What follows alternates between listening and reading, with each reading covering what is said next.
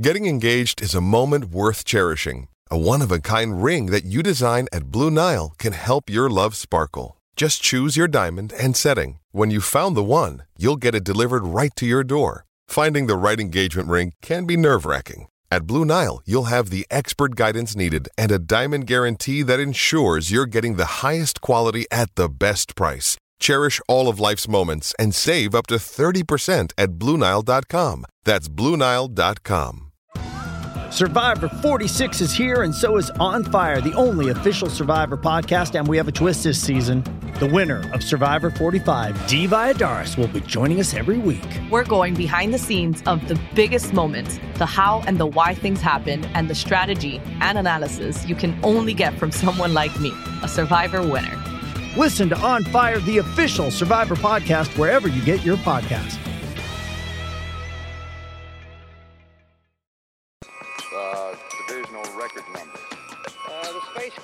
Was uh, oval shaped on top and underneath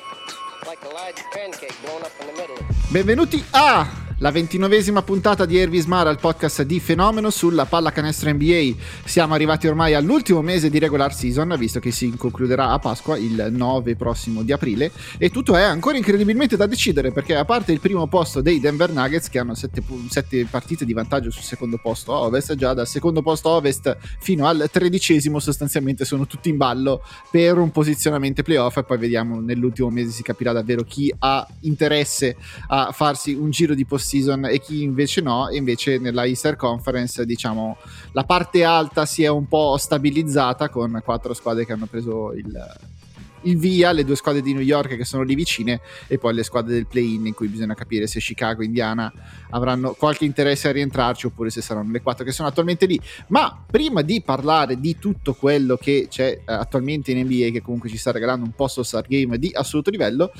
prendiamoci una pausa e parliamo con il nostro ospite che è un graditissimo ritorno di una cosa molto interessante che succederà domani, ovvero l'uscita di Steph Curry, Gioia e Rivoluzione, edito da 66 Second e scritto da Dario Costa. Costa. Ciao Dario, ben ritrovati. Allora, parliamo innanzitutto di questo libro perché come fa Zach Lowe quando invita tutte le persone eh, che hanno scritto un libro, bisogna farne una... bisogna pomparlo per bene perché questo è assolutamente un prodotto che dovete andare in libreria a prendere oppure comprarvelo su, su eStore online, non mai andare in libreria è una cosa anche abbastanza desueta, ma se vi piace farlo potete ancora farlo. Innanzitutto partiamo dalla cosa più semplice, cioè il libro, perché Gioia e Rivoluzione associato al nome di Steph Curry quale, eh, perché proprio questo titolo e quali altri, se ce ne sono stati altri, sono stati presi in considerazione? No, in realtà devo dire che il titolo è stato questo fin dall'inizio ed è un titolo per cui ho insistito molto perché trovo che sia abbastanza significativo di quello che è un po' il senso ultimo del libro, cioè del, del racconto della, della, vita e della carriera di Steph Curry che da un lato ha rivoluzionato il basket per come viene giocato e questo è evidente, e dall'altro l'ha fatto divertendosi e divertendoci e quindi queste due cose insieme secondo me danno la cifra stilistica di Steph Curry ed è un po' anche la, come dire, sono i due aspetti che lo, lo differenziano da tutto il resto dei giocatori, in particolare dei giocatori della sua generazione. Quindi direi gioia e rivoluzione a quel punto è sembra- mi è sembrato ed è sembrato anche alla casa editrice una sintesi perfetta. Gioia sicuramente, oltre a quella che ha provocato in noi, ma anche quella che ha provocato in se stesso, ma è anche quello che ha sempre cercato di mettere negli spogliatoi che ha guidato, perché Steph Curry, e questo viene espresso molto nel libro, ha quasi inventato un nuovo tipo di leadership perché è diversa da tutti quelli che lo hanno preceduto e non è neanche così semplice che venga replicata in futuro, un po' per il livello di giocatore che è, che forse eh, siamo già siamo, siamo, già da anni consapevoli che è il miglior tiratore che questo pianeta abbia mai visto e però il fatto che si sia potuto tirare dietro così tanto i Golden State Warriors che sia riuscito a creare una dinastia su cose molto particolari. I Golden State Warriors sono una squadra che fa i shoot around con la musica a palla. A me è capitato di essere nel loro spogliatoio quando non era ancora i Golden State Warriors, ma c'erano eh, diciamo caramelle, pezzi di pizza, insomma un po' di tutto nel, nel, loro spogliatoio che non era esattamente quello che ti aspetteresti da, da una franchigia professionistica, però alla fine è anche in queste piccole cose che Steph Curry ha costruito la sua rivoluzione, che poi è l'altra parte della, del titolo del libro. Non c'è dubbio, non c'è dubbio perché l'altra parte, diciamo quella che non riguarda direttamente il campo o quantomeno che non si vede direttamente in campo, riguarda proprio come dicevi tu l'esercizio della leadership che lui ha avuto la, nel corso della sua carriera, che in realtà si è costruito nel corso della sua carriera e che anche in questo caso lo differenzia direi da tutti i contemporanei e certamente da chi è venuto prima di lui. Ecco, forse l'unico, l'unico precedente, anche se declinato in maniera sostanzialmente diversa, di leadership ehm, che si distanzia da quello che è il, diciamo, l'esempio classico, che poi è sempre quello, arriviamo sempre a Jordan o a Kobe. Ecco, l'unico invece precedente forse che potrebbe essere paragonabile a Steph è quello di Tim Duncan, ma anche qui diciamo che siamo in due epoche e in due concezioni dell'universo mm. decisamente diverse.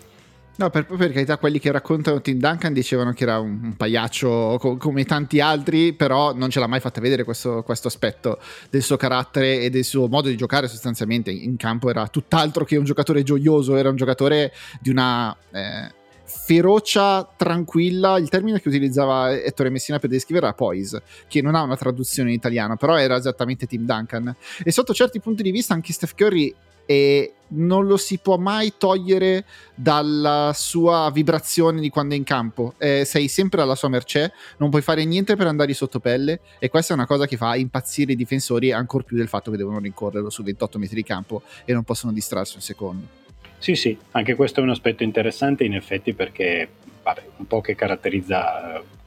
tantissime delle stelle, soprattutto quelle più vincenti nella storia della pallacanestro, però Curry in particolare diciamo che mh, soprattutto per la sua conformazione fisica, mh, anche questa è una cosa che provo ovviamente a raccontare nel libro, come sappiamo bene, è non dico un normodotato perché se sei un normodotato non fai l'atleta professionista e di certo non giochi in NBA, però rispetto a scherzi della natura come LeBron James o Giannis Antetokounmpo ovviamente o tutta una serie di atleti, lo stesso Jordan, lo stesso Kobe, ecco diciamo che fisicamente almeno da fuori sembra normale. E quindi all'inizio soprattutto in campo diciamo che era tra virgolette vittima di quel bullismo che mm, non possiamo forse definire tale ma che più o meno è in NBA e il fatto è che fin da quando c'è entrato è sempre riuscito a mantenere il suo frame mentale senza farsi influenzare e questo secondo me è uno dei, dei motivi che l'hanno reso così grande e forse uno degli aspetti ancora più sorprendenti della sua personalità. Ti chiedo, eh, ovviamente la carriera di Steph Curry abbiamo avuto la fortuna di vederla fin dall'inizio, cioè da quando era un bambino a Davidson fino ad adesso che è tornato a essere MVP, anzi è diventato MVP delle finals per la prima volta nella sua carriera e diciamo che ha chiuso un cerchio. Eh, pur conoscendolo così tanto e avendolo avuto sotto gli occhi, praticamente nelle nostre vite tutti i giorni, qual è l'aspetto di Curry che non conoscevi prima di cominciare a, a scrivere questo libro e che hai scoperto facendo ricerca o, o comunque anche scrivendolo? Ma eh, devo essere sincero, non c'è uh, un aspetto che proprio non, non, conoscessi, ce n'è uno che non avevo mai approfondito, non avendo anche l'occasione che, che ovviamente si presenta quando devi scrivere un libro uh, su, un, su, un, giocatore ed era la, la sua profonda fede religiosa e più che altro il modo in cui, in cui, la professa. Ecco, quello è forse, tra virgolette, la cosa che mi ha un po' più sorpreso e in un certo senso mi ha, non voglio dire messo in difficoltà, ma mi ha, ha richiesto un po' più di attenzione perché è una cosa che io personalmente non condivido e quindi ho, ho faticato un po' nel mettermi nei suoi panni. E ecco, anche quello è un aspetto secondo me interessante di Steph Curry che arriva da un ambiente familiare, da un percorso di educazione estremamente religioso e che però a, dis- a, differenza di tanti altri giocatori che hanno un percorso simile n- tende anche a professare questo tipo di religiosità in maniera molto privata e non, non sempre, cioè molto raramente lo, lo, sbandiero o comunque è un elemento che, che tiene molto per sé e che, e che interpreta in maniera molto personale. Chiaro, un po'. Sì, no, sicuramente la, la, religiosità di Steph non ti è sbattuta in faccia. La famiglia un po' di più, quello te l'ha fatta vedere anche un po' di più. Adesso è un po' sparita eh, da, dalle scene la, la, la, figlia che invece nei, nei, suoi primi anni di carriera era abbastanza prezzemolina, è stata un po' sostituita dall'altro figlio. Diciamo, la famiglia Curry si fa abbastanza vedere, ma in effetti la sua religiosità no. Ci sono delle cose che invece eh, sono, alla fine non sono entrate nel libro che ti dispiace che non ci siano finite, quelle che, quelle che gli americani definiscono cutting room floors, cioè eh, quando vai da parrucchiere rimangono i capelli per terra, delle cose che rimangono giù e poi non, non finiscono dentro, ma forse le volevi inserire. Sì, guarda, ne, ne, parlavo l'altro giorno con un amico e gli dicevo che effettivamente se, se fossi riuscito a inserire tutte le cose che avrei voluto all'interno del libro, il libro probabilmente si sarebbe dovuto intitolare Steph Curry guerra e pace, non cioè, rivoluzione, però non essendo io Tolstoi non ho voluto torturare i lettori con mille e più pagine, no, in realtà credo, anche se in maniera compressa, di aver inserito tutto quello che eh, che volevo, forse avrei potuto o voluto ampliare un po' la parte del suo rapporto con Oakland, con San Francisco e con la Bay Area e tutto quello che succede, perché lo trovo particolarmente interessante, però insomma mh, una, una, parte di quella, di quella vicenda l'ho raccontata e tutto sommato credo che anche dal punto di vista del dimensionamento sia della lunghezza giusta all'interno di quello che è comunque la biografia di un giocatore di basket. La, adesso faccio un piccolo spoiler, ma il capitolo introduttivo del libro parte con sostanzialmente il racconto di tutto quello che c'è stato attorno il canestro del 2016 contro Oklahoma City, che peraltro l'altro giorno ha, ha riprodotto in campo, giusto per capire quanto, quanto, è stato iconico. Ti chiedo perché cominciare proprio con quel canestro lì e invece non con uno dei quattro titoli che ha vinto, magari proprio dall'inizio col fatto che eh, aveva vinto l'MVP delle finals finalmente, aveva coronato la sua carriera, perché secondo te quello è il momento cui, da, da, cui far partire tutto il resto? Beh, l'idea direi che era quella di, di dare subito al lettore un esempio concreto di, di, che cosa differenziasse Steph Curry dai suoi contemporanei e da chi l'aveva preceduto. E io credo che una delle cose che, che lo differenzia è che l'azione iconica che quasi tutti abbiamo in mente eh, nel momento in cui richiamiamo Steph Curry è eh, nel 90% dei casi quel, quel canestro Oklahoma City, che è un canestro eh, spettacolare che segna un passo importante alla sua carriera, ma che di fatto dal punto di vista agonistico è di relativa, molto relativa importanza. Quella è una gara di regular season di fine febbraio e tutto sommato in una stagione in cui i Warriors sono già nettamente la miglior squadra dell'NBA per record e lui è avviatissimo a vincere il secondo MVP consecutivo. Eppure in qualche modo quell'azione lo, lo rappresenta come rappresenta Jordan il tiro eh, finale contro gli, gli, Utah Jazz del, del 98, come rappresenta probabilmente LeBron la stoppata su Iguodala nelle finali del 2016. Ecco, la differenza tra Curry è che paradossalmente il, ge- il, gesto tecnico che lo consacra e per cui è più conosciuto non è un gesto tecnico che porta alla vittoria di un titolo o di un trofeo. È vero, perché poi la, la, cosa particolare è che nel 2016 i Golden State Warriors non vincono il titolo, anzi subiscono la peggior delusione nella carriera di Steph Curry con eh, la rimonta subita alle finals permanenti dei Cleveland Cavaliers. No, la cosa che, che, che ricordo di quel di quel tiro è che era riuscito a trascendere i limiti del nostro orticello fondamentalmente, cioè veramente tutti parlavano di quello che era successo con quel tiro lì e, se ne parlava veramente dappertutto. Forse era, era in quel periodo lì che, che ogni tanto mi chiamavano da, da, Roma Radio dove lavorava Simone Conte, che è una delle voci di, di Fenomeno, e mi chiamavano per parlare un po' di pallacanestro e mi ricordo che quel tiro lì, quel canestro lì aveva fatto veramente, era arrivato addirittura sulla radio ufficiale della Roma per cui volevano chiamarmi e, e, e parlarne perché era veramente diventata una cosa cosa che, che aveva trasceso i limiti della, della pallacanestro per come la conoscevamo e soprattutto forse non avevamo mai visto un game winner del genere perché è un game winner tirato da metà campo non è che dici ok era agli ultimi secondi dell'azione e allora in emergenza ha dovuto tirare e ha segnato da lì perché gli è andato con un colpo di fortuna. No no Steph tira. Steph tira perché decide questo è il miglior tiro possibile che mi posso prendere in questo momento ed è un tiro da 11 metri che anche nel 2016 anche dopo che avevamo già iniziato a fare i conti con quello che aveva rappresentato la canestro ci ha sorpreso come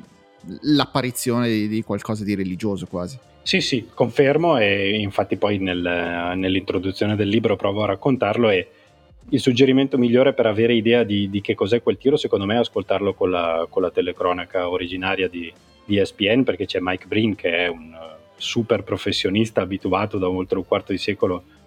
a raccontare tutte le azioni più importanti delle gare più importanti dell'NBA, che pure in quel momento non si trattiene e addirittura raddoppia il suo classico bang che ormai utilizzava per le triple. E si capisce che sia lui sia Jeff Van Gundy al commento perdono veramente il controllo di fronte a quella che è un'azione che è evidente, non vince un titolo, non vince alcun trofeo, però è un'azione che segna davvero un, un passo nella carriera di Curry e probabilmente anche nella storia dell'NBA. Ti chiedo qual è il tuo Steph Curry preferito? Cioè c'è un'annata in particolare o uno Steph Curry in particolare che quando pensi a lui lo ripensi con particolare interesse? Vediamo se sai il tuo, poi ti dico il mio. È probabilmente per una questione anagrafica, siccome ormai non sono più giovanissimo, ho una simpatia per i giocatori che si avviano un po' alla fase conclusiva della carriera e quindi se, se ti devo dire probabilmente è proprio lo Steph Curry della scorsa stagione che tutti davamo per, come dire, prossimo a un calo dal, dal, punto di vista delle prestazioni e soprattutto della capacità di guidare la squadra e invece direi che ci ha discretamente sorpreso. Allora ti dico il mio è quello attorno al 2013-14, più o meno qui, quell'anno lì, eh, mi, forse ancora con Mar- l'ultimo anno di Mar Jackson in panchina, prima ancora che arrivi Steve, Steve, Kerr, quando iniziano poi a vincere sul serio, però diciamo quel biennio che c'è, l'ultimo biennio di, di, di Mar Jackson, lì era veramente una roba fuori testa, forse perché si inseriva anche al fatto che erano i primi anni di Grantland, che eh, no, ha aperto gli occhi a me su come scrivere e vivere il, lo sport, ma penso anche a tanti altri. E mi ricordo distintamente quando Bill, Bill Simmons raccontava e diceva: Se ti arriva un messaggio eh, con Steph Curry è andato on fire, collegati tu da qualsiasi parte del mondo fossi, eri fuori a cena con gli amici, non te ne fregava niente, dovevi tornare a casa per vedere Steph Curry che, che impazziva e, e, segnava triple su triple. Quel Curry lì, quello che eh, va contro i San Antonio Spurs ai playoff e li fa praticamente uscire di testa, nonostante gli Spurs fossero una squadra nettamente, una squadra nettamente migliore rispetto a quei Golden State Warriors lì è, è veramente stata un'apparizione nelle nostre vite come, come pochi altri giocatori mi ricordo e la gioia che ti provocava vedere Steph Curry che faceva cose che non avevamo mai visto prima è stato ancora più divertente che poi vederlo vincere quasi. Certo, no, no, ma infatti tra l'altro nel, ricollegandomi a quello che, che dicevi adesso nel libro cito una dichiarazione di Bruce Jenkins che è un cronista sportivo del San Francisco Chronicle, anche lui super veterano, quindi che ha visto più di 40 anni di NBA e che a un certo punto scrive questo editoriale sul San Francisco Chronicle dicendo che Steph Curry è l'unico giocatore dell'NBA per cui lui non si perderebbe mai una partita. Addirittura sostenendo che invece alcune partite, per esempio di LeBron James, si possono tranquillamente perdere. Ora io mi, eh, ovviamente non, non concordo pienamente con quello che dice Jenkins, però il, il, diciamo, il fondo della questione era per l'appunto che non è soltanto una questione di gare vinte o di impatto sul gioco che, che ci sono peraltro, ma è proprio anche di bellezza estetica e di divertimento che regala lo stile di gioco di Steph. E, e poi la, l'altra cosa assurda sull'impatto che era riuscito ad avere, due cose sull'impatto che era riuscito ad avere eh, nelle vite di tutti quanti. La prima era la gente che si presentava ore prima dell'inizio della partita solo per vedere il riscaldamento, che è una cosa che ancora adesso non è che succede esattamente per tutti i giocatori dell'NBA, anzi succede solamente per lui e, e per nessun altro. E quello era quasi a livello giordaniano, a livello di eh, interesse morboso che si era creato attorno alla sua figura. E l'altra era la polemica, la polemica assurda su ha peggiorato il gioco. Ancora adesso, quando, quando ci ripenso, è, penso che ormai siamo tutti d'accordo che il gioco l'ha migliorato Steph Curry e non c'è stato mai un singolo momento in cui l'ha peggiorato. Sì, sulla seconda non mi esprimo nemmeno, sulla prima ho avuto la fortuna di, di andare a una delle ultime partite giocate alla Oracle Arena, la gara 1 della,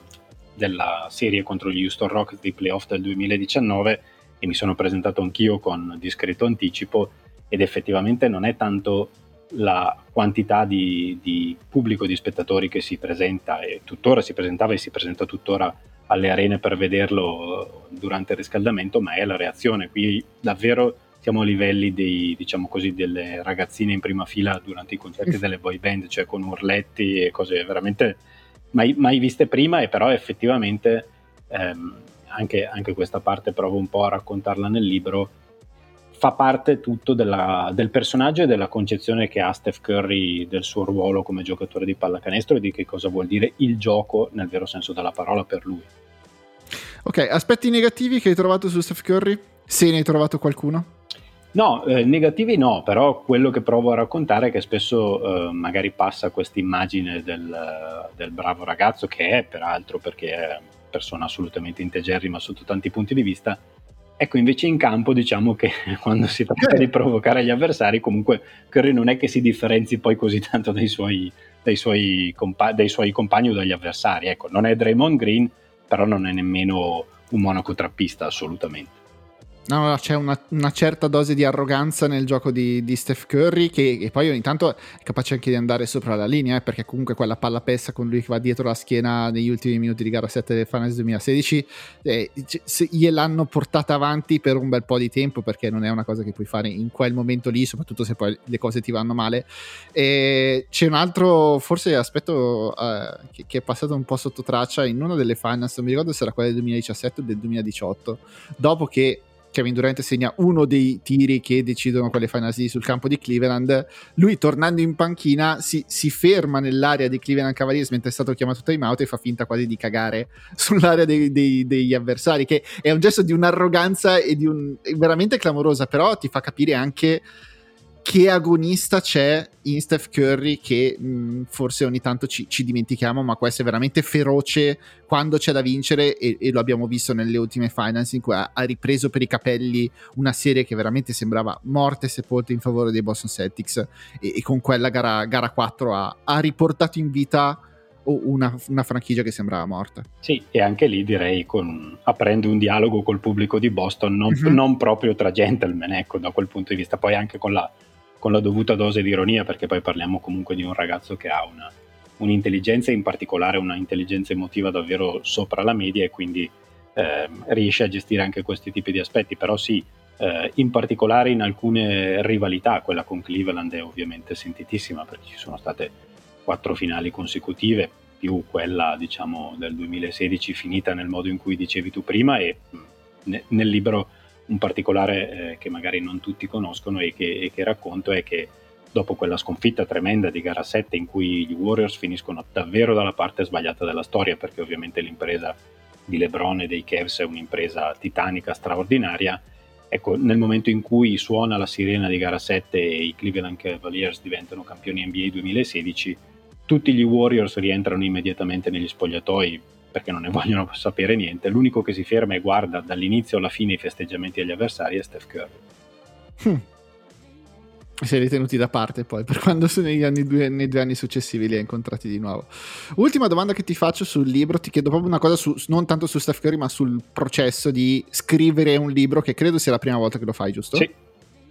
Come è stato? Come ti sei trovato? Cosa hai trovato diverso rispetto a, rispetto a scrivere un articolo o a scrivere qualsiasi altra cosa tu abbia fatto? Beh, diciamo che mh, le differenze sono, sono, due. Una è proprio, diciamo così, di carattere programmatico, se vuoi. Ovviamente hai un tempo da dedicare alla scrittura molto più dilatato rispetto a quello che hai normalmente per, per un articolo, anche per, per dei long form. Qui chiaramente è tutto un po' più dilatato e tutto un po' più ampliato.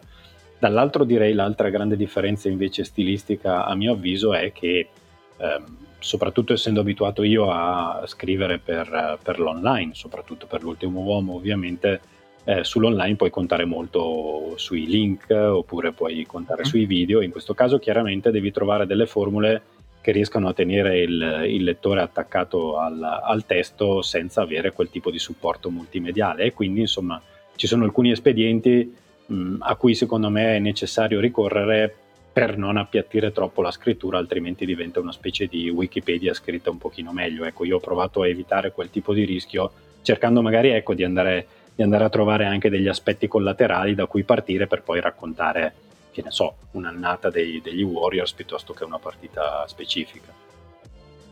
Non so se nel libro ne, ne parli approfonditamente, ma anche i, il rapporto che comunque ha creato con, con, i compagni di squadra, in particolare quelli che, che si è portato dietro da, da Clay Thompson a Draymond Green a, a Andre Gudala a Steve Kerr, anche che sono poi i cinque pilastri fondamentalmente di questa, di questa dinastia dei Golden State Warriors. Adesso ci avviamo anche al discorso sui Golden State Warriors. Co- come è cambiato il suo rapporto nei confronti degli altri e che differenze ci sono magari tra, tra, uno e l'altro? Perché comunque al di là di tutto non è che abbiamo mai visto Steph Curry andare fuori a, a cena o a fare serata con co gli altri, però in un modo o nell'altro sono riuscito a trovare un equilibrio che li ha fatti resistere molto più di quello che normalmente resistono una squadra poi con tutte le pressioni che hanno addosso i Golden State Warriors di, questo, di questa dinastia. Sì, questo è un altro aspetto interessante in effetti mh, pur parlando uh, nel, nel, caso singolo dei, dei, giocatori che tu hai citato di Steve Kerr di persone tutte con diciamo così un carattere e una personalità molto diverse una dall'altra, cioè Clay Thompson è in un certo senso l'opposto di Draymond Green e, e Iguodala è ovviamente molto diverso da Steve Kerr. Nonostante appunto siano persone per, per età, carattere e estrazione molto diverse, ehm, e nonostante ci sia anche a ragione a mio parere eh, questa, questa, narrazione degli Warriors come, come, squadra per eccellenza, per cui questa voglia di, di passarsi la palla, questa um, dire, capacità di non, essere, eh, di non essere troppo protagonisti uno sull'altro a discapito dell'altro, ecco, tutti accettano questo tipo di narrazione, però poi quando interrogati quando gli si chiede sì, ma qual è il motivo per cui tutto questo funziona, la risposta è sempre la stessa ed è Steph Curry. Chiaro. Allora, parlando proprio di, di questi Golden State Warriors, eh, siamo arrivati oramai a un mese dalla fine della regular season e io ancora non sono riuscito a capire veramente di che pasta sono fatti questi qua. Perché da, da un da una parte dico, ok, eh, hanno il, uno un record casalingo eccezionale, hanno un differenziale quando giocano i titolari di più 22 su 705 possessi, quindi è, è veramente alto. Eh, non c'è stato Andrew Wiggins per tantissimo tempo, Steph Curry non c'è stato per tantissimo tempo e comunque l'ultima volta che hanno perso una serie al completo è stata quella del 2016 quando c'erano quei tre là ovviamente tutti assieme, quindi battere in una serie di playoff è difficile per chiunque e l'ultima testimonianza ne abbiamo avuto nella passata stagione sostanzialmente. Dall'altra parte dici una squadra che a questo punto della regular season è 7-25 di record fuori casa, che ha una difesa che comunque è mediocre, anche l'attacco nonostante la presenza di Steph Curry di quel sistema lì è mediocre. Eh, come fa a schiacciare un bottone e a tornare ad alto livello a livello richiesto per vincere e difendere il titolo NBA che hanno vinto lo scorso anno? E questa è una bella domanda, mm, eh, non sono certo io ad avere la risposta, non credo che l'abbia nemmeno Steve Kerr e, il suo staff, non credo che l'abbiano nemmeno loro. Um, è tutto vero quello che dicevi tu ed è vero che con i, diciamo così, tra virgolette titolari hanno quel tipo di differenziale sui possessi, però è altrettanto vero che nelle 27 gare che hanno giocato con il quintetto, che è poi quello che ha vinto il titolo il giugno scorso, ecco, stanno comunque in queste 27 gare 14 vinte e 13 perse, quindi tutto sommato alla fine il risultato è più o meno in linea con quello che è l'andamento di, di tutta una stagione che è stranissima, perché c'è questa differenza pazzesca nel rendimento tra, tra le partite in casa e quelle fuori, fuori addirittura cioè, fuori casa gli avversari tirano con il 49,3% dal campo e il 40,5% da 3 e in casa invece, cioè in casa degli Warriors, tirano con il, 40, con il 44,8% dal campo e il 32,3% da 3 e onestamente io non so trovare un senso logico a questo dato a meno che non manomettano i ferri dei canestri in cui tirano gli avversari al Chase Center, però è, è, una delle, è, una delle, tante cose in cui onestamente si fa fatica a trovare, a trovare un senso in questa stagione degli Warriors, è così come si fa fatica a pensare come possono schiacciare un bottone. Sicuramente Mm, visto da fuori l'assenza di Wiggins che ha giocato solo 37 partite quest'anno, eh, peraltro per motivi diciamo personali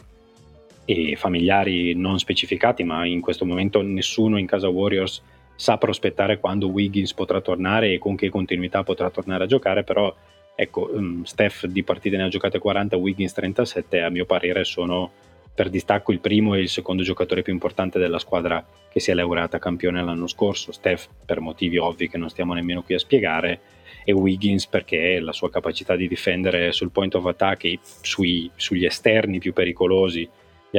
avversari e per la sua abilità nello sfruttare gli spazi che comunque vengono concessi dai raddoppi su Curry nell'attaccare il ferro o anche nel mettere i tiri, i tiri, aperti quando contava l'anno scorso è stato probabilmente il secondo, miglior, il secondo giocatore più importante della squadra. Ecco. Poi ci sono tante altre, tante altre, tra virgolette, anomalie, cioè Jordan Poole che è un giocatore su cui i Warriors avevano investito tanto, anche economicamente quest'estate, e sta tirando col 42,7% dal campo e il 32,5% da 3. Onestamente con queste percentuali è più un danno che altro, eh, perché considerando anche che negli altri aspetti del gioco, per usare un eufemismo, non è che eccella esattamente. È chiaro, quello di Jordan Poole è, è, questa stagione è andata tra virgolette talmente male che ti fa pensare che non sia sostenibile la sua presenza in questo gruppo, eh, perché a lungo termine bisogna sempre considerare che questa squadra costa uno sfracello di soldi e non paghi uno sfracello di soldi per una squadra che è quinta nella Western Conference per carità. Non è neanche malvagio eh, però non, non ti dà le, le, vibes che dovrebbe darti una squadra che costa credo quest'anno qualcosa attorno ai 400 milioni di dollari e se dovesse essere confermata anche il prossimo, per il prossimo anno ne costerebbe 500 eh, per, per, perché entrano le estensioni di contratto di Jordan Poole e di Andrew Wiggins e mi sembra chiaro che questo è il motivo principale per cui questa sia una last dance degli Warriors per come li conosciamo. Eh, già Wiseman è stato, è stato sacrificato sull'altare del, del, del, fatto che non sapevano da che parte metterlo all'interno del, del, loro sistema e che quella che era stata definita come doppia timeline tra i veterani e i giovani è, è saltata per un motivo molto semplice che i giovani non sono forti come i veterani, ma, ma neanche lontanamente. E, e l'unico che sembra che ti possa far vedere qualcosa è Jonathan Kuminga, però non a livello tale da cui pensare, ok, attorno a Jonathan Kuminga, Jordan Poole, eh, Moses Moody e al tempo James Wiseman possiamo ricostruire i prossimi grandi Warriors. I grandi Warriors sono quelli che ci sono adesso e resistono fin tanto che c'è, che c'è Steph Curry. E questa forse è la cosa che più ci portiamo da questa stagione, cioè che sui giovani questi Warriors non possono rifondare proprio niente. No, purtroppo no. Uh, quel progetto che, che, gli Warriors avevano venduto anche in maniera abbastanza palese eh, cioè di, di, praticare un po' quello che gli Spurs avevano fatto a metà degli anni 2000, quindi tenere un gruppo di veterani e a loro affiancare un gruppo di giovani, da cui doveva emergere almeno un giocatore in grado di mettersi al livello degli altri, purtroppo è fallito, questo è abbastanza evidente, direi che il sacrificio di Wiseman eh, nell'ultima trade deadline è un po' la pietra tombale su, su quel tipo di progetto ehm, dicevi bene tu, Kuminga forse è l'unico che mh, ha dato almeno qualche flash eh, che lascia intuire la possibilità di costruire, di costruire, un giocatore in grado di giocare con, con gli altri. Moses, di Moses Moody credo si siano perse le tracce ormai da tempo e a questo punto, eh, proprio perché c'è anche una questione contrattuale, economica, eh, che riguarda prima Draymond Green ovviamente e poi Clay Thompson che comunque va a scadenza dopo la prossima stagione, a questo punto è possibile che soprattutto se uh, l'annata degli Warriors terminerà con un'uscita al primo o al secondo turno dei playoff, eventualità al momento tutt'altro che improbabile, insomma è possibile che, che Bob Myers o chi per lui, perché tra l'altro è in scadenza di contratto pure lui, insomma, mm. ma chi sarà deputato a prendere le decisioni di mercato degli Warriors probabilmente dovrà un po' un po' rivedere quella che è la struttura della squadra che al momento, salvo che trovino quel famoso bottone da schiacciare di cui mi chiedevi prima, non credo che sia destinata a replicare la stagione dell'anno scorso. Questo di sicuro. Peraltro, i Golden State Warriors questa notte giocano contro i Memphis Grizzlies. Eh, ovviamente, eh, noi registriamo nella serata di giovedì e voi ascolterete tutto questo venerdì quando saprete anche il risultato della partita. Però, diciamo che tra Golden State e Memphis non, non c'è esattamente buon sangue in questo periodo, in particolare con le parole di Dillon Brooks nell'ultimo periodo in cui ha detto palesemente a me questi qua stanno sul mm, e Draymond Green gli ha risposto per le rime eh, con uno dei video semplicemente più straordinari di questa stagione, eh, in cui frase per frase fa la, la, l'analisi del testo e gli risponde eh, nel suo podcast è stato veramente straordinario. Però Memphis soprattutto in questo momento è nell'occhio del ciclone per quello che è successo attorno a Jamorant. E quindi ti chiedo introduciamo così l'argomento. Che ti sei fatto di quello che è successo finora attorno a Jamorant? Ah, guarda, io ti confesso che di fronte a questioni come quella di Jamorant ripenso spesso a una frase con cui l'avvocato Buffa concludeva le considerazioni diciamo, di carattere sociale o politico, in particolare quelle che, attenenti al contesto afroamericano che gli capitava di fare durante le telecronache NBA. Ecco, Buffa chiudeva sempre le sue considerazioni specificando opinione da Cologno Monzese, cioè da dove trasmetteva allora Sky, no? un po' per rimarcare la distanza geografica e anche culturale che, che ci separa da, da, quelle questioni e da quell'ambiente. Quindi direi che mm, la premessa che va fatta è che anche a proposito della vicenda che coinvolge Morent, quelle che possiamo esprimere sono comunque opinioni da Cologno Monzese. Eh, detto questo, mm, mi pare di capire che insomma, Morent arrivi appunto da un contesto ambientale che, che potremmo definire grossolanamente quello del, dell'America rurale, già arriva da, da un paesino del South Carolina, un ambiente in cui i canoni, i codici di comportamento e la linea di demarcazione tra, tra ciò che è accettabile o meno sono molto diversi, diversi dai nostri, no? e in questo canone rientrano per esempio anche il fatto di portare con sé delle armi da fuoco e più in generale le varie dimostrazioni di, chiamiamolo così, macismo di cui si è reso protagonista Morente. Il punto ovviamente è che Morant non è più solo un ragazzo del South Carolina adesso, ma è una superstar dell'NBA e quindi non rappresenta solo se stesso, ma rappresenta l'NBA e nello specifico la squadra per cui gioca. Ecco. Per cui il, il termine chiave che, che secondo me va, va, va, sottolineato è proprio rappresentare in questo termine, perché appurata l'irrilevanza penale dei, dei fatti commessi da già, credo che sia stata no, eh, appurata già stamattina, rimane proprio una questione di immagine quindi credo che andrebbe trattata proprio come una, come una questione di immagine e senza alcun tentativo di, di, giudicare o di fare la morale al giocatore, insomma, più che altro provare a capire che cosa è successo e in che termini di, mm, di immagine per lui e per l'NBA potrà avere delle ricadute. Mi sembra, mi sembra, per come si stanno evolvendo le cose, che eh, tutti, Morenti in primis, abbiano compreso di aver commesso un passo falso abbastanza, abbastanza importante. Eh, già con quella dichiarazione in cui insomma, diceva di aver realizzato di aver bisogno di aiuto e di doversi prendere del tempo lontano dal campo, e i Grizzlies e l'NBA che almeno per il momento mi sembra che stiano provando a non prendere decisioni concrete già se non ricordo male non è stato sospeso né dalla squadra né dalla Lega per il momento in attesa di capire come uscire da, da questa situazione minimizzando i danni di immagine per l'appunto. Ecco, al di là di questo francamente non, non, non ti saprei dire.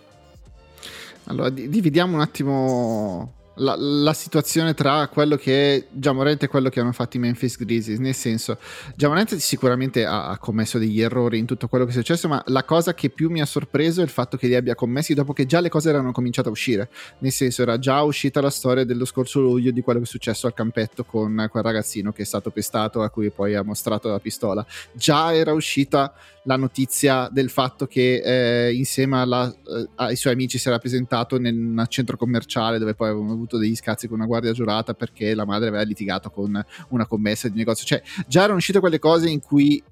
non ci faceva una gran figura. E poi era uscita anche la storia del fatto che eh, dai SUV dove stavano viaggiando lui e i suoi amici e sostanzialmente avevano puntato una pistola al gruppo degli Indiana Pacers quando avevano fatto visita a Memphis nell'ultima partita. Erano già uscite queste cose qui? E la sua risposta non è stata quella ok aspetta fermiamoci un attimo ha avuto la reazione opposta, ha avuto la reazione di fare scemo in panchina facendo il gesto delle pistole per festeggiare la tipa dei compagni e poi quello che è successo in quella, in quella diretta Instagram. Mi ha dato l'impressione di volersi sentire eh, di, di, sentirsi invincibile, cioè di dire ok sono uscite queste cose qui, io vi rispondo comunque perché tanto sono intoccabile quindi non aveva capito bene la situazione in cui si trovava e soprattutto l'hanno consigliato straordinariamente male e solo dopo che è uscito tutto quello eh, ha, ha, avuto la reazione che avrebbe dovuto avere f- fin dall'inizio e quindi questo senso di impunità e di invincibilità che, che, aveva cercato di dare all'inizio poi gli è, gli è tornato contro in maniera molto difficile. Detto questo, eh, io non posso capire cosa prova un ragazzo con quell'estrazione sociale a ritrovarsi un conto in banca da milioni e milioni di dollari, un contratto con Nike che fa la signature shoe attorno a te, Powerade che non eh, diciamo, non, non, investiva su un giocatore NBA da tantissimo tempo e fa un contratto di sponsorizzazione solo per te, diventare il volto dell'NBA a 24 anni, non, non ho neanche idea di quante pressioni e di quante cose possono succedere nella vita di un ragazzo normale. E quindi da questo punto di vista qua mi sento assolutamente di dare il beneficio del dubbio che un po' troppe cose gli siano arrivate addosso tutte assieme non, non sia stato in grado di, di, di gestirle almeno da, vista, da questo punto di vista.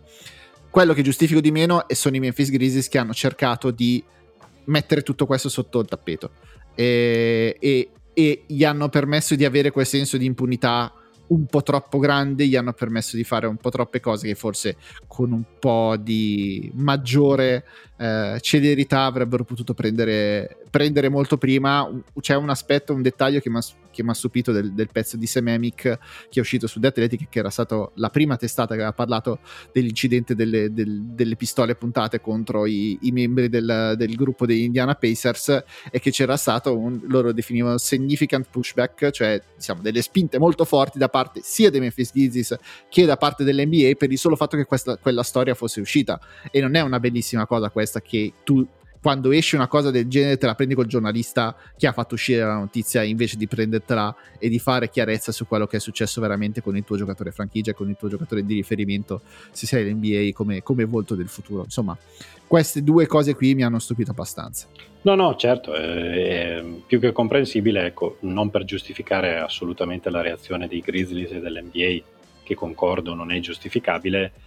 credo che vada considerato l'investimento che entrambi avevano fatto su Morente, cioè davvero prima di, di questi fatti Morente era, se non la nuova faccia dell'NBA, una delle nuove facce dell'NBA e probabilmente avrebbe potuto esserla per, per gli anni a venire. Stiamo a vedere come, come, tutti e tre gli attori coinvolti, io ci aggiungo anche l'associazione dei giocatori che comunque in questioni come queste non è mai un attore secondario perché poi le varie negoziazioni che riguardano la sospensione piuttosto che delle misure che possono essere adottate sia dalla squadra che dalla Lega vanno sempre negoziate insieme all'associazione giocatori. Ecco, vorrei capire come tutti gli attori coinvolti adesso pensano di uscire da questa situazione e provare a far recuperare proprio a livello di immagine eh, quello che Jamorent ha perso nel giro di poche, di poche settimane. Per l'ultima parte invece di questa puntata facciamo un giro un po' sulle cose più interessanti che ci sono in giro per l'NBA in questo momento in, in, rapida battuta, una ventina di minuti poi chiudiamo la nostra classica ora di puntata. La cosa che forse più ha fatto rumore nel post Star Game è la striscia di vittoria dei Milwaukee Bucks che sono tornati a essere gli schiacciasassi che forse non erano già da un paio di stagioni in, in regular season, hanno vinto 18 delle ultime 19 partite e soprattutto sembrano aver messo a posto tutto quanto in vista di quando poi si, fa, si farà veramente sul serio. Eh sì, eh, anche perché di questa striscia, o meglio quasi striscia insomma di 18 vittorie in 19 partite è arrivata con Chris Middleton che è ritornato nelle rotazioni ma con minutaggio molto, molto limitato sotto i 25 minuti e anche Yannis comunque che prima per problemi fisici e poi anche un po' per scelta ha giocato meno di 30 minuti di media e onestamente questi sono dati che eh, dicono un po' tutto della profondità della squadra, mm, di una squadra che ha a mio parere tutto, cioè ha fisico, difesa, tiro, playmaking, capacità di cambiare in difesa e che conosce se stessa e, propri, le proprie caratteristiche molto molto bene. Onestamente oggi come oggi fanno, fanno davvero paura quelli sì, sicuro hanno scritto recentemente per l'ultimo uomo, loro hanno una, una, solidità difensiva che forse sicuramente nessuna squadra nella, nella Western Conference ha, anche presa una per una. E, e, e, neanche nella Easter Conference probabilmente ah, i Boston Celtics sono la squadra che più ci va vicino però anche loro non riescono ad avere 10 giocatori inattaccabili sostanzialmente dal punto di vista difensivo o quasi. Sì, i peggiori difensori dei Bucks sono Grayson Allen e Joe Ingles, molto probabilmente, che sono difensori con cui però in regular season te la stracavi e poi hanno soprattutto quel mostro a tre teste difensivo che è Drew Holiday sul punto d'attacco, Brook Lopez a difendere il ferro e Giannis ovunque in tutto il resto del campo che è veramente veramente tosto da affrontare. E abbiamo visto nei playoff del, de, del 2021 se sono tutti assieme tutti a posto sono veramente tosti da, tosti da battere. I dubbi che si possono avere su di loro sono soprattutto nella metacampo offensiva. Ed è il motivo per cui hanno, hanno sentito così tanto la mancanza di di, di, Middleton lo scorso anno che dal punto di vista di creazione individuale di un tiro pulito in ogni azione loro a livello di shot making se non c'è Middleton eh, fanno più fatica delle altre. Sì in questo senso però quest'anno la presenza di Joe Ingles se in condizioni decenti e sembra aver recuperato i, in maniera abbastanza veloce la condizione quello potrebbe essere un'altra alternativa. E poi sono, sono veramente profondissimi. Cioè hanno una squadra davvero profonda e è ovvio che eh, poi a, a, decidere quali saranno le loro sorti sono i giocatori che hai appena citato tu prima. Però, insomma, avere anche giocatori per l'appunto come Ingles, come lo stesso Bobby Portis, che per carità non saranno delle, delle superstar, ma anche banalmente la gara 3 di, di, un primo turno di playoff te la possono decidere entrando dalla panchina. Insomma, quello è un lusso che non tante altre squadre hanno in questo momento, anzi, forse non ce l'ha nessuno. E poi sono, sono, riusciti a rimettersi il tassello che gli mancava, cioè Jay Crowder, diciamo, nei minuti che un tempo erano di PJ Tucker, che lo scorso anno non sono riusciti a, a ricoprire nella stessa maniera. E poi comunque rimangono i vari Conaton, Grayson Allen, insomma, alter- Javon Carter che hanno tirato fuori, che mi ha sempre sorpreso per cui è stato scartato prima da Phoenix e poi da, da, Brooklyn, nonostante avessero tutte e due delle contender e non si fossero tenuti questo difensore che sulla palla, che ma, malissimo che vada, è uno che ci mette intensità in difesa. Poi quest'anno è iniziato pure a tirare da tre punti e diventare un signor playmaker di riserva. Non so perché non hanno avuto. Eh, diciamo calma nel, nell'aspettarlo. Un'altra squadra che forse dopo lo Stargame ha iniziato a mostrare qualche scricchioli di troppo sono invece Boston Celtics che sono tornati un po' sulla terra perché loro eh, hanno avuto il primo mese e mezzo di regular season assolutamente dominante con un attacco che viaggiava oltre 123 punti su 100 possessi di media. E dal primo di dicembre in poi quindi diciamo oltre tre mesi di regular season invece hanno un attacco solamente mediocre. E una difesa che pur essendo top 10 non è in grado da sola di risolverti le partite. Le percentuali di Jason Tatum, soprattutto al palleggio, e di Jalen Brown sono scese e diciamo rispetto alla squadra che aveva impressionato all'inizio della stagione un po' più battibili lo sembrano. Eh sì, soprattutto dopo, dopo l'All-Star Game, 4 vinte e 4 perse e le 4 sconfitte sono arrivate tutte contro squadre da playoff a est, due volte con i Knicks, con Cleveland e con Brooklyn. E effettivamente qui le considerazioni sarebbero tante, diciamo che principalmente mi pare che Tatum, per quanto stia giocando un'annata eh, assolutamente eccellente, forse non è ancora al livello delle vere e proprie super superstar, eh, per cui anche quando, quando, giocano male o meno bene del solito diventano comunque un fattore positivo per la squadra e aiutano a strappare quelle vittorie magari non bellissime ma che fanno, che fanno classifica. E poi c'è secondo me la vera incognita dei Celtics che è rappresentata da Robert Williams che è fondamentale per il progetto tattico complessivo della squadra ma che al momento davvero non sembra riuscire a dare delle garanzie a livello di tenuta fisica. Non, i, non, è tanto il minutaggio, insomma 24,8 minuti di media, ma il fatto che, che la panchina spesso lo debba, lo debba, centellinare perché non sembra riuscire a stare in campo per periodi di, di, di, tempo troppo estesi e questo è evidentemente un problema per l'idea che hanno i Celtics e per, per le loro ambizioni. Ha anche fatto un po' di fatica, secondo me, Mazzulla a reinserirlo nel loro sistema difensivo perché avevano cominciato la stagione ovviamente senza Robert Williams e poi hanno dovuto inserire in corsa a inizio stagione si diceva l'attacco viaggia per conto suo, la difesa ok non è granché, ma una volta che rientra Robert Williams allora i Celtics sono veramente compluti nelle due metacampo. Invece il reinserimento di, di Robert Williams qualcosina a livello di ingranaggio, posto che poi è soprattutto una questione di percentuale di Tatum che dal palleggio da tre punti tira sotto il 30%, che è una percentuale che no, non ha senso per un giocatore del talento di Jason Tatum. E quelli sono forse più problemi, problemi, maggiori per i Boston Celtics in questo momento. Qualcosina a livello di vibes, anche di mh, coerenza all'interno dello spogliatoio, bla bla, inizia qualcosina a farsi sentire, però rimangono comunque una squadra che al loro completo hanno otto giocatori di rotazione veramente di alto, alto, alto, alto, alto livello, perché è una squadra che fa uscire Derek White e Malcolm Brogdon dalla panchina,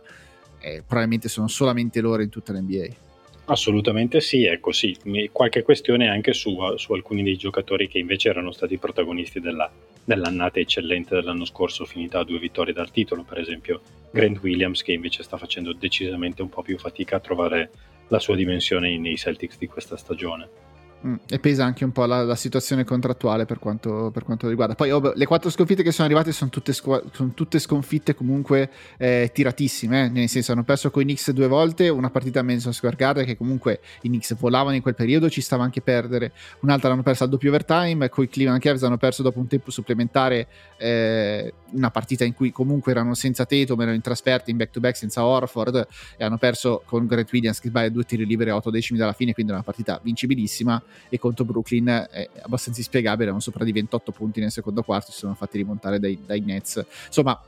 quattro sconfitte abbastanza episodiche, non è che dici ok, sono da 10 partite che li stanno sotterrando e qualcosa si è definitivamente rotto, quindi possibilità comunque di giocarsela fino in fondo rimangono assolutamente intatte. Una squadra che nella Easter Conference si è fatta notare particolarmente sono i New York Knicks,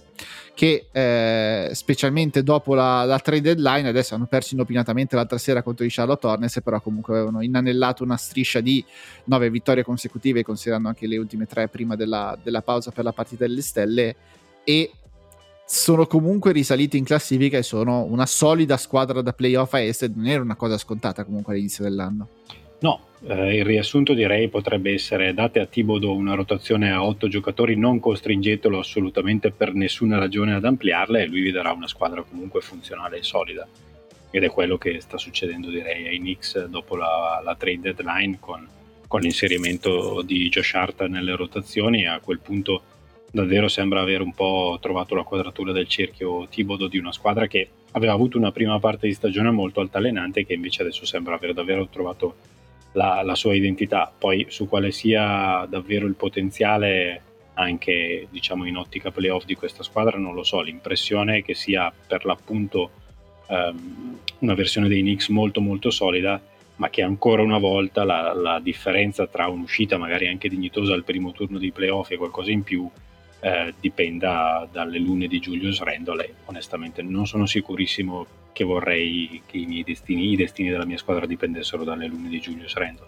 il fatto è che se hai Julius Randall in casa sei quasi eh, obbligato a dipendere dalle sue luni, perché comunque si prende talmente tanti tiri e talmente tante soluzioni che il, il tuo attacco in, per forza dipende da, da, quelle che sono le sue percentuali. In questa striscia di partite ha avuto delle percentuali semplicemente senza senso. Cioè, alcune delle triple che gli sono entrate dal palleggio, tipo mi viene in mente quella di, con cui hanno vinto la partita a Miami, sono veramente qual, qual, qualche deo del basket che, che, gli ha detto: Ok, eh,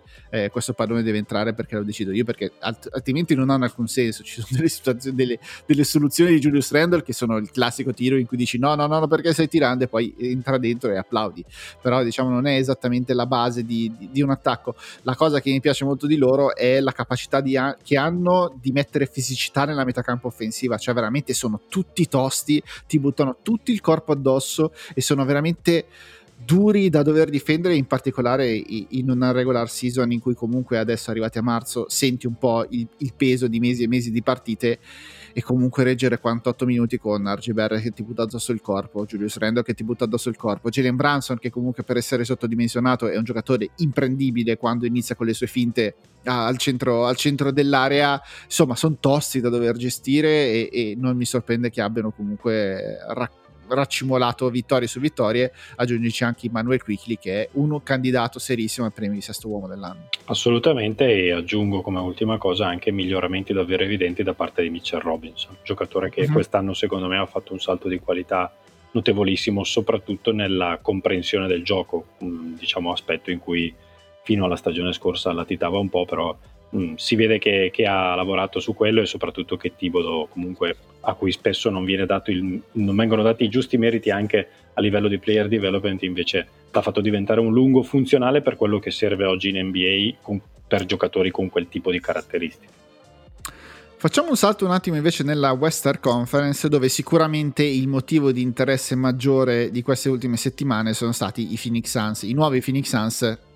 con un Kevin Durant in più nel motore. Purtroppo è arrivata questa notte eh, la, la, brutta notizia che durante il riscaldamento si è girata male la caviglia di Kevin Durant e il rischio, almeno per quelle che erano le ultime notizie al momento in cui vi parliamo, era che la sua regular season addirittura sia finita perché se si tratta di una distorsione di eh, secondo livello come temono all'interno dei Phoenix Suns significa dalle 4 alle 6 settimane di, di, di, assenza e considerando che mancano quattro settimane alla fine della regular season i tempi per farlo rimettere in campo diciamo non sono esattamente tanti però nelle tre partite che abbiamo visto abbiamo visto una squadra che ti fa capire che un attacco del genere forse non, dico, non so se non l'abbiamo mai visto perché abbiamo visto Golden State Warriors con Kevin Durant però difficile da arginare sicuramente lo è. Sì, se partiamo appunto dal presupposto che prima o poi, o quantomeno con l'arrivo dei playoff, siano tutti sani, direi che non c'è molto da discutere da quel punto di vista. Io credo che Booker e Kevin Durant eh, faranno il loro e faranno soprattutto costruiranno un attacco davvero, come dicevi tu, con pochi precedenti e soprattutto con pochi antidoti, perché sono due giocatori che già di per sé eh, formano un attacco NBA eccellente e credo che anche il cast di supporto dei vari Tori Craig o Kogi comunque dovrebbero, dovrebbero, fare il loro. Secondo me gli uomini chiave, mh, mm, visto che direi che dopo la trade di Durant mi sembra evidente che l'orizzonte che, che i Suns si pongono, si pongono, di fronte sia quello di arrivare quantomeno alle finals, ecco io credo che i due uomini chiave potrebbero essere DeAndre Ayton che mh, mm, ora estremizzo però deve adattarsi ad un ruolo un po' alla Kevon Looney o Javel McGee, cioè deve, deve essere pronto a, a, a, fare delle cose e soprattutto a fare il lavoro sporco, pur essendo un giocatore chiaramente di tutt'altro calibro rispetto ai Looney e ai McGee. Eh, quindi chi, chi, però lo convincerà ad andare a rimbalzo con forza, a portare i blocchi a giocare sopra il ferro, questo è secondo me il primo aspetto. E l'altro riguarda Chris Paul che probabilmente per vincere finalmente il tanto agognato titolo NBA sarà costretto a fare cose che non ha mai fatto nella sua lunga, anzi ormai lunghissima carriera, cioè giocare tanto lontano dalla palla, molto più che nel biennio a Houston con Arden, e mettere i tiri aperti. Ecco, peccato che però qui siamo al momento alla seconda peggior stagione in carriera al tiro, 43% dal campo e 38% da 3, bene ma non benissimo.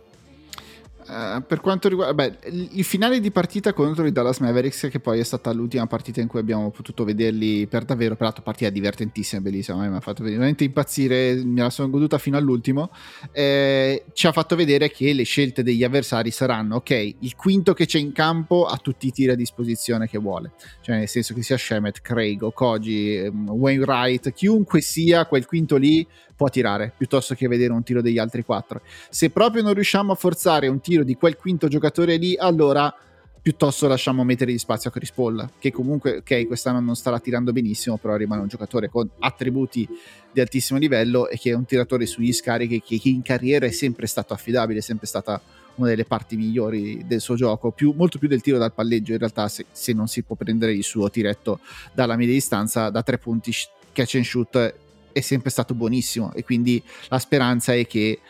sentendo anche un po' il fatto che questa veramente sembra essere l'ultima occasione buona per vincere quel maledetto titolo eh, quando gli arriverà la palla pesante tra le mani non, non, non, non, tremi, la sua mano e se lo meriterebbe anche per, per, il giocatore che è stato e per il giocatore che nonostante abbia fatto un passo indietro in questa, in questa stagione comunque rimane, rimane di altissimo livello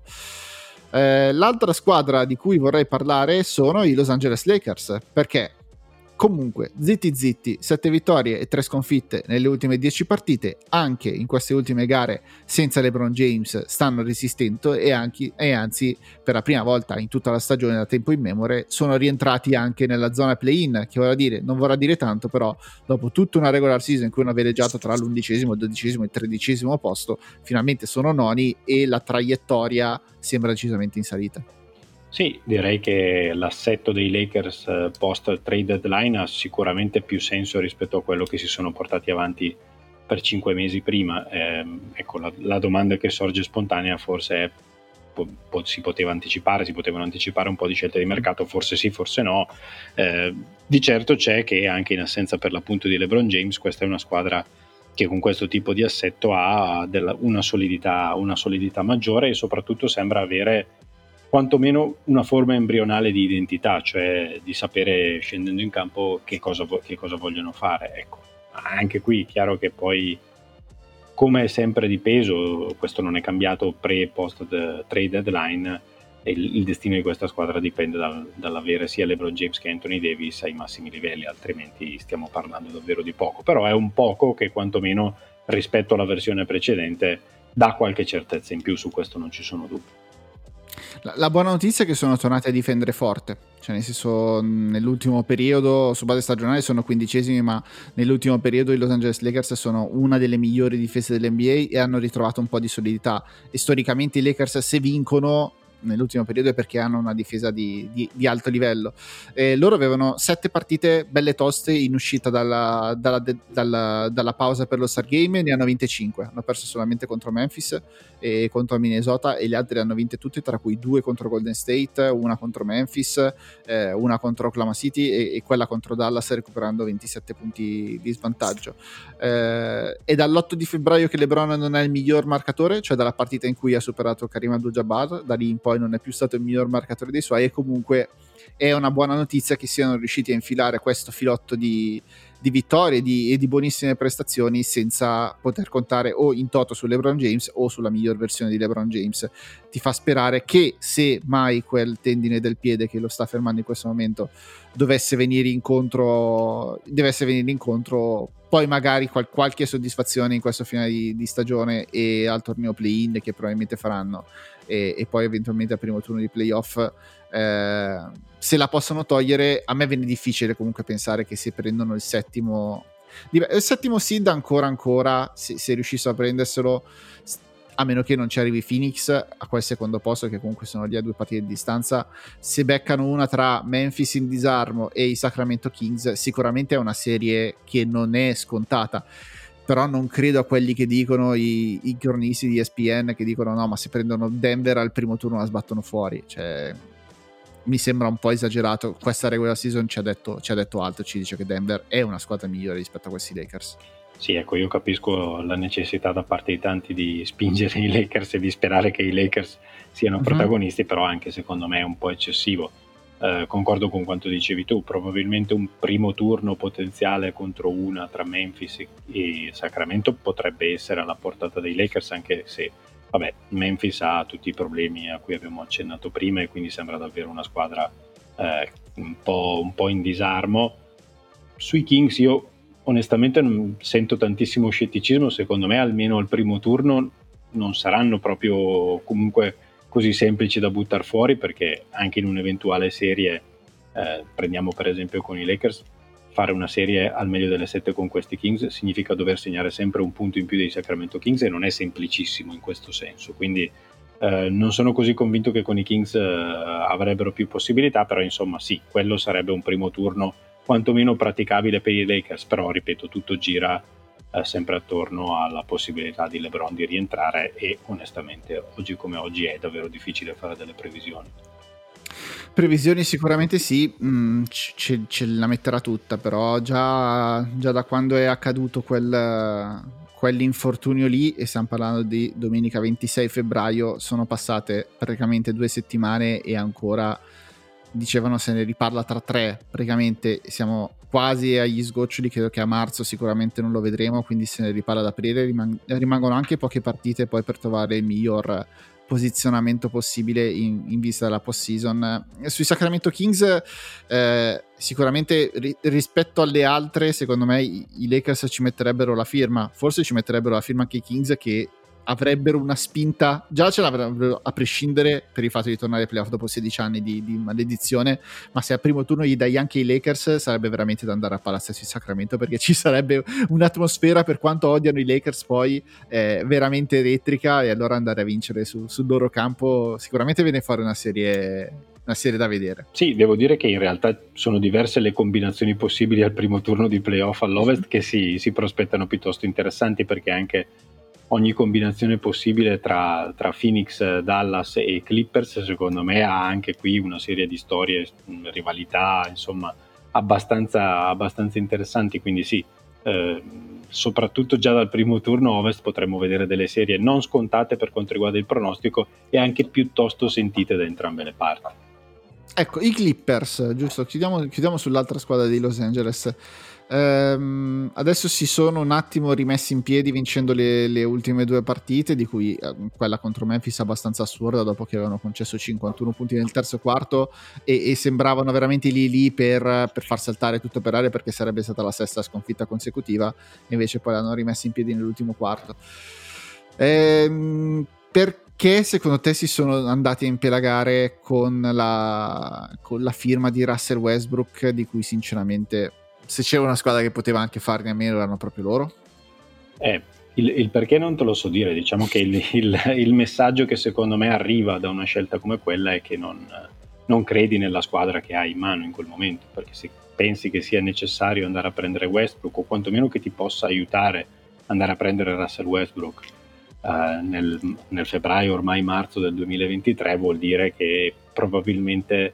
non sei davvero convintissimo che l'organico che hai in quel momento a disposizione ti possa portare fino alla fine o quantomeno ti possa portare vicino all'obiettivo che ti sei posto. L'impressione è che, che anche, anche, in casa dei Clippers eh, probabilmente, eh, al di là della facciata esterna per cui l'arrivo di Westbrook è fortemente voluto da Paul George, appoggiato da Kawhi Leonard, è probabilmente anche vero, però c'è la sensazione che forse quella squadra che si credeva, diciamo, una volta che per l'appunto Kawhi e, e Paul George uh, sarebbero tornati stabilmente in campo, sarebbe stata una squadra con quel tipo di identità no? che, abbiamo, che, abbiamo, visto in parte l'anno scorso, quindi insomma magari senza lunghi di ruolo, però con quella squadra molto fisica, capace di, di, di giocarselo con tutti, forse ecco, non, non, sono più convintissimi nemmeno loro che quella squadra esista e a quel punto provi a sparigliare le carte portandoti in casa Russell Westbrook. Non sono sicurissimo che sia una mossa vincente. No, la, la, sensazione che hanno dato a me è che la dirigenza quasi abbia voluto lavarsi nelle mani, nel senso, visto che sono un po' sul, sulla hot seat, come, come, dicono negli Stati Uniti, cioè nel senso rischiano un po' il posto di lavoro la dirigenza guidata da Lawrence Frank perché a Steve Ballmer un pochino prudono le mani in questo, in questo momento se non dovesse arrivare un, un risultato positivo dalla, dalla post season hanno voluto dire ok è il giocatore che vuole Paul George, che vuole Kawhi Leonard, anche se noi non siamo convintissimi, pur di non dare loro l'alibi per dire ah ok la colpa è vostra che non avete preso Russell Westbrook alla deadline perché con lui avremmo vinto il titolo, adesso vi mettiamo dentro anche Russell Westbrook e vedete un po' di risolvervela voi, perché non credo che la dirigenza dei Clippers è troppo intelligente per non sapere che cosa a, a, che cosa andavano incontro prendendosi Russell Westbrook in questo momento della sua carriera, non fosse altro perché l'hanno visto. Tutte le volte che hanno affrontato i Lakers, l'idea era di fare esattamente quello che poi ha fatto Draymond Green con, con, con, con, Russell Westbrook quando l'hanno incrociato con i Golden State Warriors, cioè veramente gli lasciavano mentre metti di spazio, lo invogliavano a tirare e non ho capito perché ti vuoi mettere un problema del genere in casa quando puoi facilmente evitarlo, però immagino che ci siano motivazioni più di politica e potere interno che non delle motivazioni di, di di, di, pallacanestro, però alla fine poi bisogna vincere anche delle pari di pallacanestro e quindi ti sei andato a creare un problema dove forse potevi anche fare a meno di, di creartelo. Bene, sono, io direi che siamo a posto. Tu hai altro da voler aggiungere? No, proprio su quest'ultimo punto, giusto per rafforzare la tua teoria del complotto all'interno dei Clippers, c'è quella famosa intervista ormai riportata più volte da, da tantissimi, fatta, data da Lawrence Frank il, il giorno prima praticamente della firma di Russell Westbrook in cui Lawrence Frank eh, così tratteggiava le caratteristiche del playmaker di cui avrebbero avuto bisogno i, i Clippers e sostanzialmente se andate a recuperarla. Sono l'esatto opposto delle caratteristiche di Russell Westbrook quindi effettivamente è probabile che ci sia quantomeno una scollatura all'interno della dirigenza dei Clippers e che la, la scelta di, di firmare Westbrook sia figlia proprio di questa scollatura. E, e, credo che ci sia anche una scollatura tra la dirigenza e la panchina di Taron Lu, quindi non mi sorprenderebbe se l'estate dei Clippers fosse molto calda anche da quel punto di vista lì, anche perché in tutto questo non stiamo considerando che la prossima estate possono diventare free agent sia Kawhi Leonard che Paul George. Insomma, è una post-season bella, bella intensa per, per, i Clippers perché si giocano molto del, de, del loro futuro, del loro presente in, nei, nei, prossimi mesi, nelle prossime settimane e diciamo è un una bella polveriera che sta, che sta, per esplodere. Allora, io direi che siamo a posto per questa puntata. Vi ricordo soprattutto di eh, procurarvi da domani, quando sarà a disposizione per tutti, il libro di Dario Costa, Steph Curry, Gioia e Rivoluzione, edito da 66 and Second. E fatemi aggiungere che sono personalmente contento che Dario, dopo tutti gli anni che, ha, che ci ha dato sull'ultimo uomo, su cui con il suo lavoro, con la sua la sua intelligenza, con la sua capacità di leggere la pallacanestro e soprattutto di spiegarla, è riuscito a crearsi una voce nel panorama cestistico italiano di scrittura di cui avevamo bisogno e che sono contento che possiamo aver avuto sull'ultimo uomo per tutti questi anni e abbiamo avuto anche la fortuna di averlo qui a Irismar per tutte queste volte che io ho chiesto dei sacrifici di venire a parlare con noi. Non è un sacrificio, è sempre un piacere, grazie di tutto Dario. Grazie mille anche da parte mia, noi ci risentiamo tra un paio di settimane quando veramente saremo quasi agli sgocci della fine della regular season, sempre qui su Ervismara.